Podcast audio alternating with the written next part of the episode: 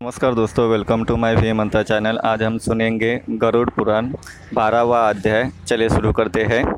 सत्य कर्म करने वालों का पुनर्जन्म। हे पक्षीराज सत्य कर्म करने वाले स्वर्ग आदि का भोग, भोगने के पश्चात अच्छे कुल में जन्म लेते हैं। वह स्त्री के गर्भ में कैसे पलते हैं, मेरे से सुनो।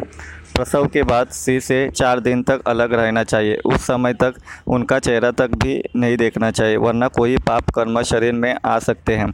स्त्री चार दिन के बाद स्नान करके शुद्धि प्राप्त करती है।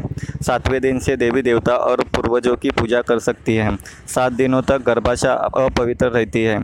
आठवें दिन पुत्र का योग होता है। चौदहवें दिन पुत्र का योग होने से पराक्रमी पुत्र का जन्म होता है। इस दिन का योग पापी मनुष्यों को प्राप्त नहीं होता। इस तरह ये अध्याय समाप्त होता है। अगला अध्याय अगले पार्ट में लेके आऊँगा। Please follow my channel. Thank you.